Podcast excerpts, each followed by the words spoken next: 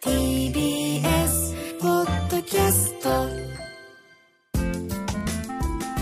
さあでは続いては赤ちゃんの生活リズムということで睡眠のお話を伺いたいんですが、まあこれもですね赤ちゃんが退院して一緒に生活が始まってすぐためになる話かなと思います。この赤ちゃんの生活リズム睡眠というのはどんな風に把握しておいたらいいんでしょうか？やっぱり赤ちゃんの睡眠のパターンっていうのを知っておくっていうのがすごく大事になると思います。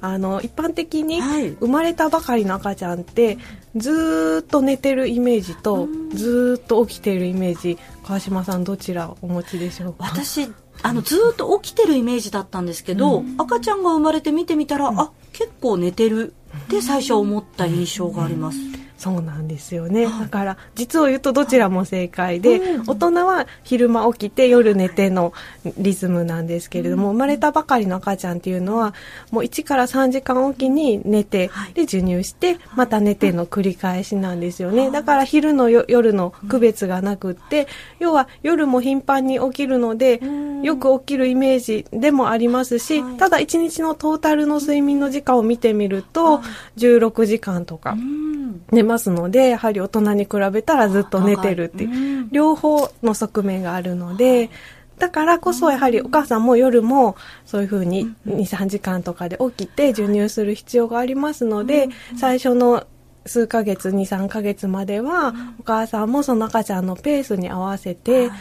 夜も起きる代わりに、に昼間も赤ちゃんが寝てくれたら、ちょっとでもお母さんも体を横にして休める。っていうのが、あの、理想的なので、はい。それをまずお父さんにも知っておいていただきたいなと思います。ね。ど。まあ、はい。どうしても気持ちとしては、あ今寝てる間に動けるうちにいろいろやっておこうっていう気持ちにもなりますけど夜もどうしても大人のペースでいくと睡眠不足になってしまうのでそれなら日中からこう一緒に休める時は休んでおいた方がいいっていう。そうですね。なるほど。それを家族全員にん。こう同じように考えを持っておいた方がいいってことですね。はい。年トレ、その年齢トレーニングをするなんていう話もよく座談会の中でも上がっているんですが、年トレ先生方はあんまりおすすめしないよ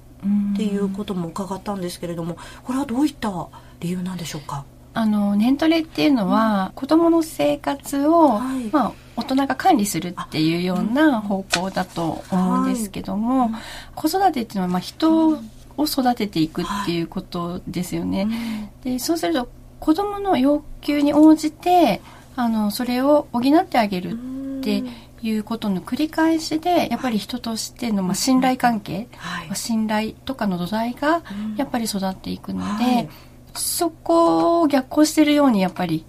思うんですよね。で、まあ、ある程度こう大人の都合ではい。子供を育てたとしても、あのまあある程度はあのそれで通用するかもしれないんですが、やっぱりある時期に達してくるとその大人の思い通りにはいかないっていうことがやっぱり生じてきますよね。でやっぱりこのあの新生児の時期っていうのは、あの子育てって大人の思い通りにいかないんだよっていうのを学ぶ時期でもあるのかなと思っていて、あのその子供がいない生活と同じ生活を送ろうというのはまずはあのそこはちょっと違うかなっていうふうには思いますよね。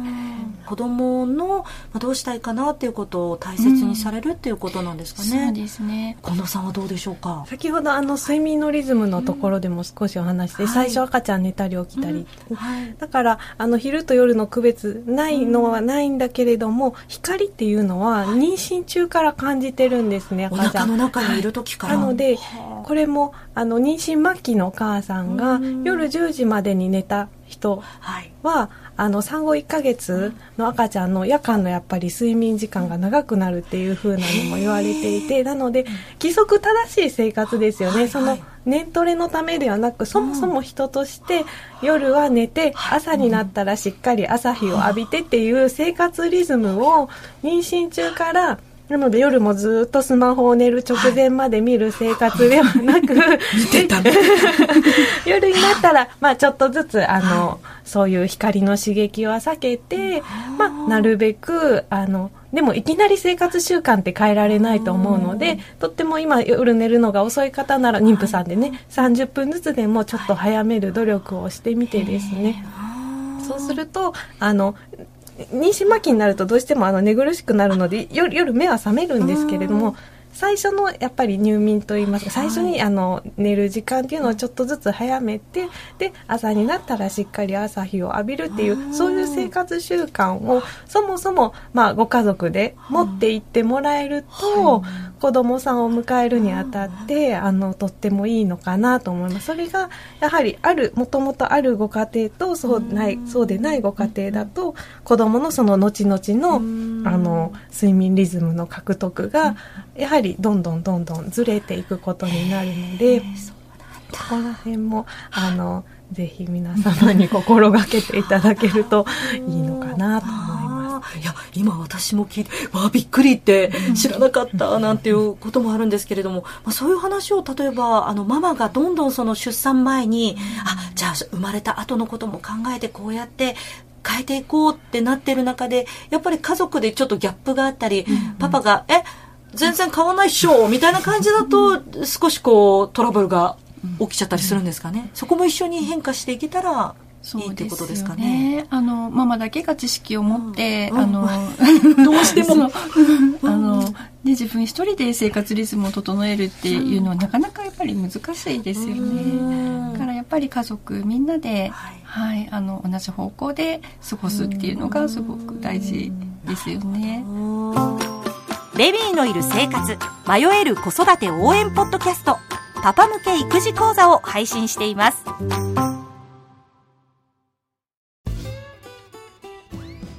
ンサー向かいのフラット木曜日のパートナーを担当する横澤夏子です。バタバタする朝をワクワクする朝に変えられるように頑張ります。パンサー向かいのフラットは月曜から木曜朝8時30分から。